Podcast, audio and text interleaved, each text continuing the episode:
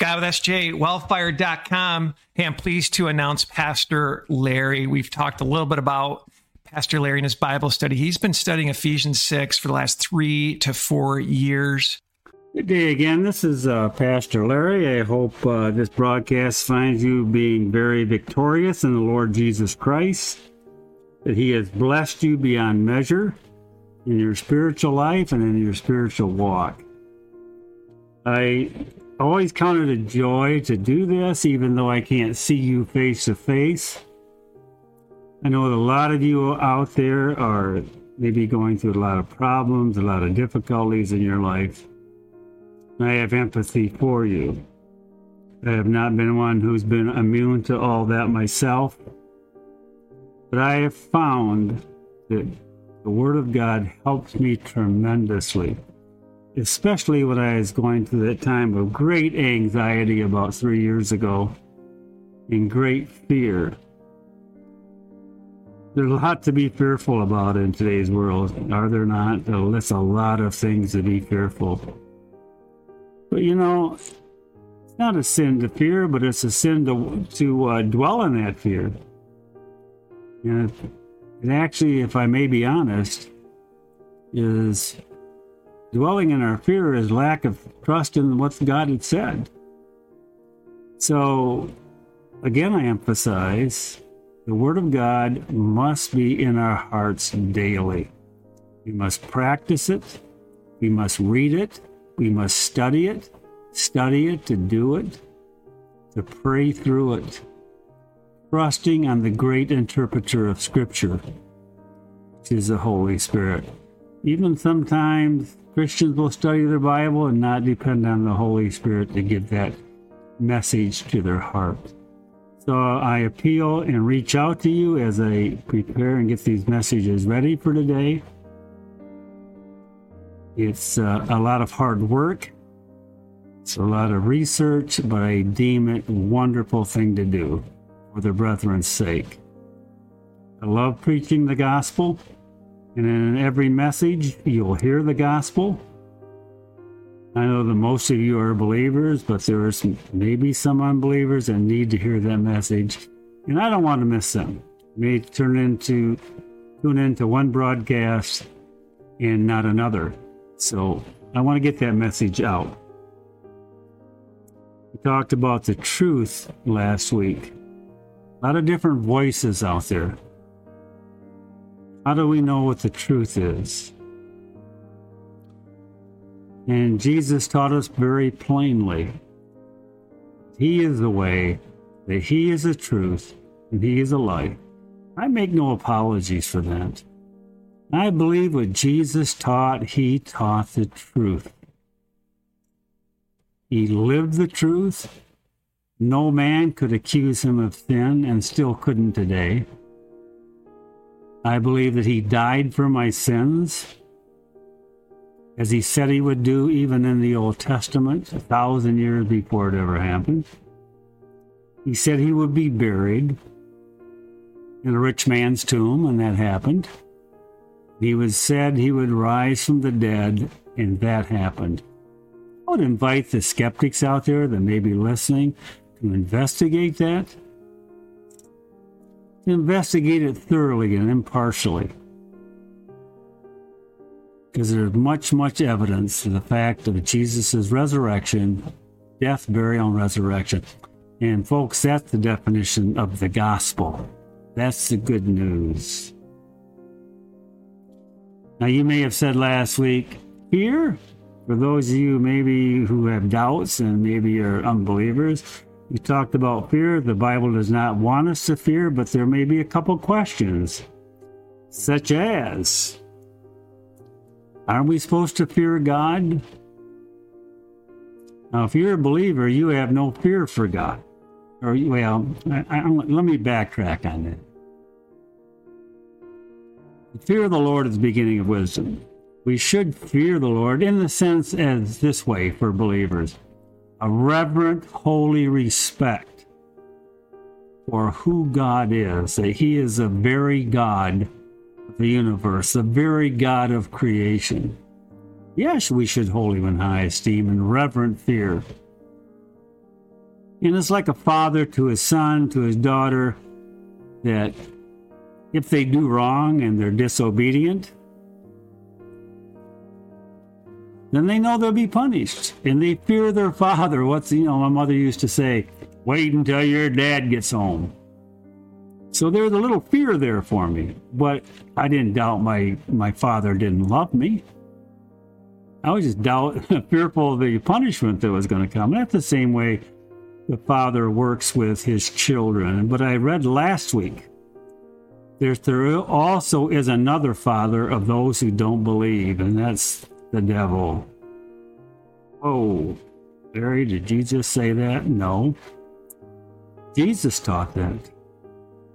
You're an unbeliever, you should have every right to fear God. You know, I think, yeah, it was Jesus who said, Fear not those who can kill the body, but fear the one who can put both body and soul in hell. That's a very profound statement. And I want to just let you know if I could scare you into heaven, so be it, I would do that. But I want to appeal to you through the love of Jesus Christ. And Christ has appropriated a way that we would not have to be judged.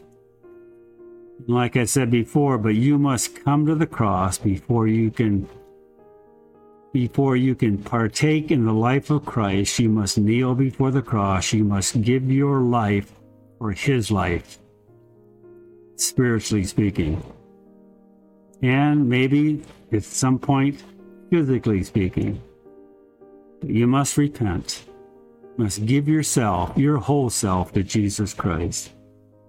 He'll set you free.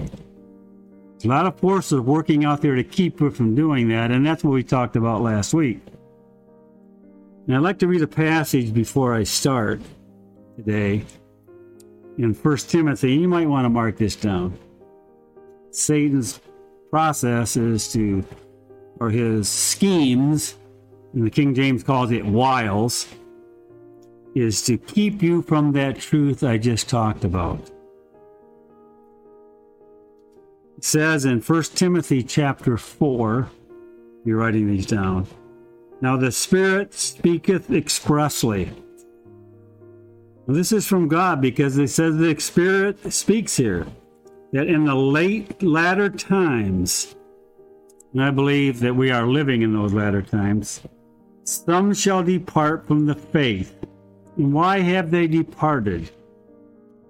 Because they gave heed to seducing spirits and doctrines of devils, speaking lies and hypocrisy, having their conscience seared with a hot iron. And listen to verse 3 forbidding to marry and commanding to abstain from certain meats God has created to be received with thanksgiving of them which believe, and here's this thing we talked about last week believe and know the truth. So, what's your defense against the doctrines of demons and not falling from the faith? Is the truth, the truth of the Word of God and how the Holy Spirit expresses it through that Word. And we're going to be dwelling on these verses more when we get later into the into the messages. So we've been talking about how to be strong and courageous from Joshua. We covered the fact of realizing God's presence is with you. And if you would turn, it'd be a lot simpler if we go to the book of Joshua, which I'm doing right now, and you may do. Because we talked about these six points right here. Number one is realize God's presence is with is with you. That's in verse five of Joshua one. It says, "There shall not be any man be able to stand before thee all the days of thy life. As I was with Moses, So I will be with thee. I will not fail thee, nor will I forsake thee. And in verse 9, if not I commanded thee, be strong and of good courage. Be not afraid. There's that fear factor we talked about. Neither be thou dismayed, for the Lord thy God is with thee wherever you go. So, number one, how to be strong and courageous. Realize God goes with you, believer. He goes with you no matter where you go. So, depend upon Him. Realize God's presence. Number two, ruminate on God's precepts. And that was found in verse 8. It says, This book of the law shall not depart out of your mouth, but you shall meditate. use that as, uh, as a uh, ruminating. That's actually what the word means. To chew it up. Therefore, day to it, day and night. It's just talking about be consistent, not just five minutes or ten minutes a day, day and night. You may observe what to do. You got to give the Holy Spirit something to work with. You need the Word of God in your heart so He can work with it. That's a way of blessing. You may observe to do according to all, not cherry picking and just observe to do part of what the Word of God says, but all of the Word of God. Why? Then thou shalt make thy way prosperous, and thou shalt have good success. You want to be a successful Christian? You want to be victorious over Satan and his demons, and over your sin nature, and over the world? That's the formula right there. So realize God's presence. God has given us His Word to, to uh, chew up in our hearts and our minds. And the third thing was respond to God to practice. And that's again verse 8. And that's to do it. Not just be hearers of the word only, but be doers of the word. So we're to practice, we're to obey. Remember that little hymn that says, trust and obey, for there is no other way to be happy in Jesus but to trust and obey. Fourthly, recall God's promises. That's verses 2 and 3. Moses, my servant, is dead. Now therefore arise, go over this Jordan, thou and all the people, into the land which I do give them, even to the children of Israel. That promise to Abraham was made way back in Genesis. I'm throwing this out. Genesis 12 or 15. I think it's Genesis 15. And he's asking God or Joshua to remember the, those promises. Number five was being a role model. And Abraham, the patriarch, was a role model. And I talked about picking out role models in our lives. Uh, one of my role models is my pastor. He helped nurture me as my mentor as I was growing up in a Christian back in the early 70s. And I look at uh, who I listen to on radio, and it's uh, Dr. David Jeremiah. He's even though he doesn't realize it, he's a mentor to me also. And then I talked, uh, last but not least, recon your persistent enemy. You have to know the enemy when you're going into battle. Or before you go into battle. We were in training when I was in the Marine Corps. We were trained to know the enemy, to know how he works, what his tactics were, um, how he kind of thought, even though we really couldn't get into his head. But so it was important to be in that training. And that's what we're going to spend time on um, on these series of messages, and I and I've, I've been mentioning a few of them along the way too.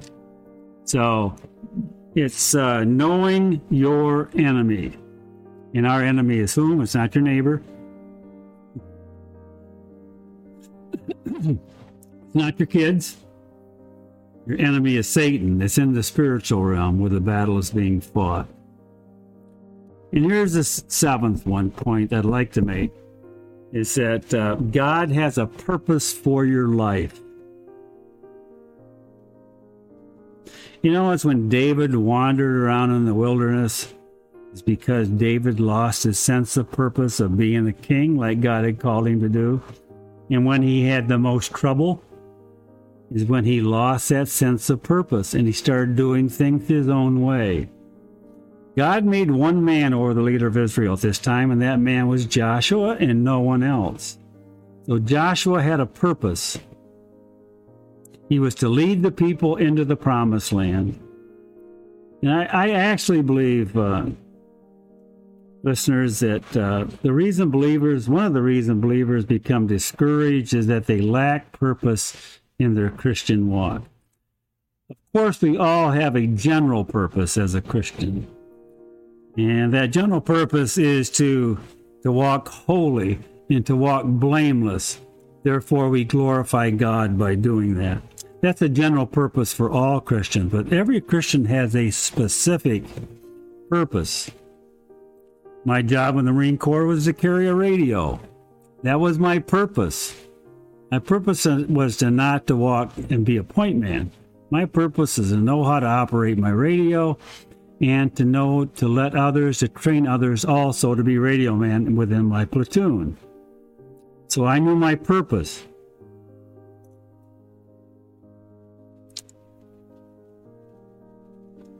And a lot of us do not understand what God wants us to do for a specific purpose.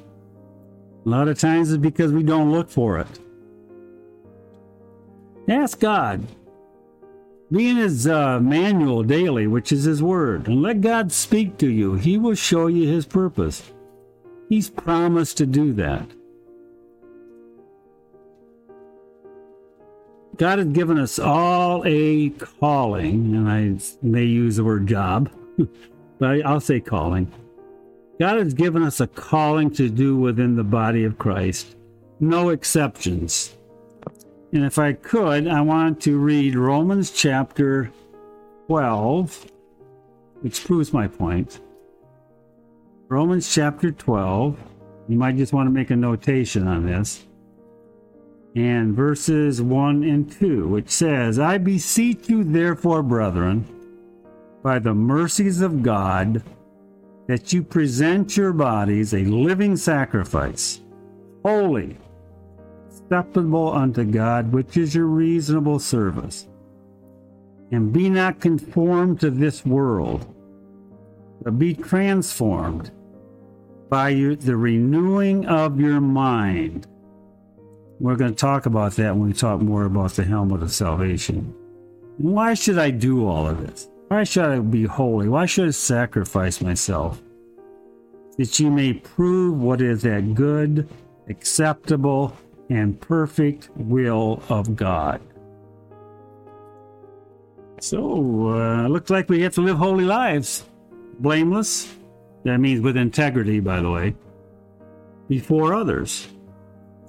God's always going to have to deal with us and discipline and punishing us and trying to bring us back on track. It's going to be high, hard to find God's purpose for our life, the place of our calling, the place to be. We're in the body of Christ, and Ephesians talks about that. And God has given us all a calling to do. Some of us are arms, some of us are legs, and that's the picture of the body that Paul gives. We all have different responsibilities. In our walk, that's why Paul says in Ephesians 4, after he makes all these great doctrinal statements, walk worthy of the vocation wherein you're called. Our walk is a daily thing. So, to get the big purpose of God that He wants for us, that daily walk, step by step, and the general purpose of being holy and blameless is a walk, it's a putting one foot in front of the other, and being faithful in the little things, and God will look at us and say, if He's faithful in the little things, He'll be faithful in the big things that I put Him. So, we all have a work to do in the body of Christ. Some believers are afraid that God wants them to do something that maybe they're not going to want to do it. That's maybe why they don't look for, for their purpose.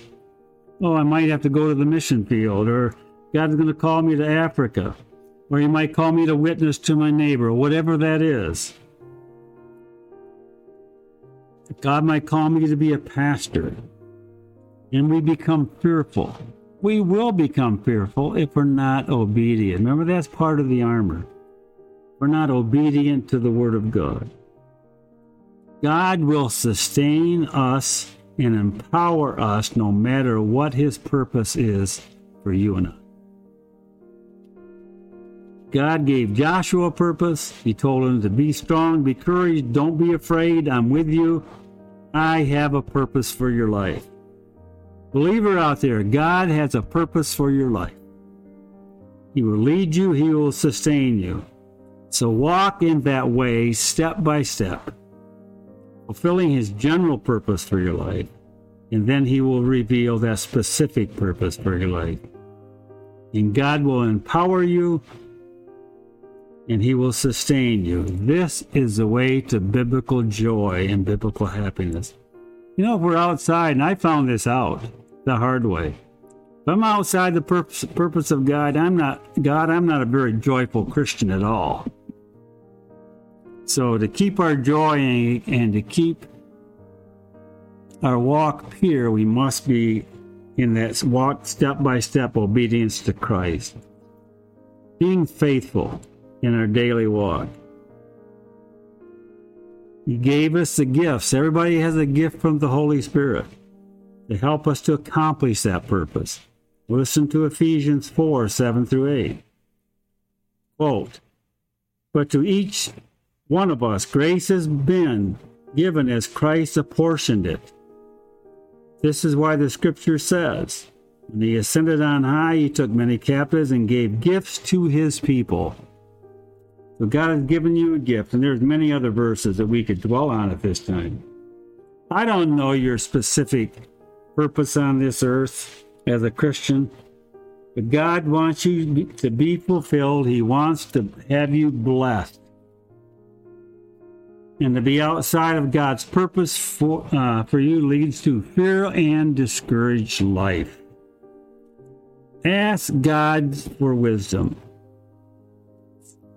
Now, to break this down into the subject of spiritual warfare, and not to discover your purpose in God's program is is to be defeated by your enemies in the spiritual world. You'll drift around aimlessly, as you would do in battle, as you would do in a, in a physical war. And if we lack wisdom, like I said before, ask God, He will give it. That's what James teaches. God does not save us to go our own way. This is probably what fear of people being saved want to get saved because they know they can't be the captain of their own ship anymore. They have to have Christ directing their life. We are to walk worthy of our calling.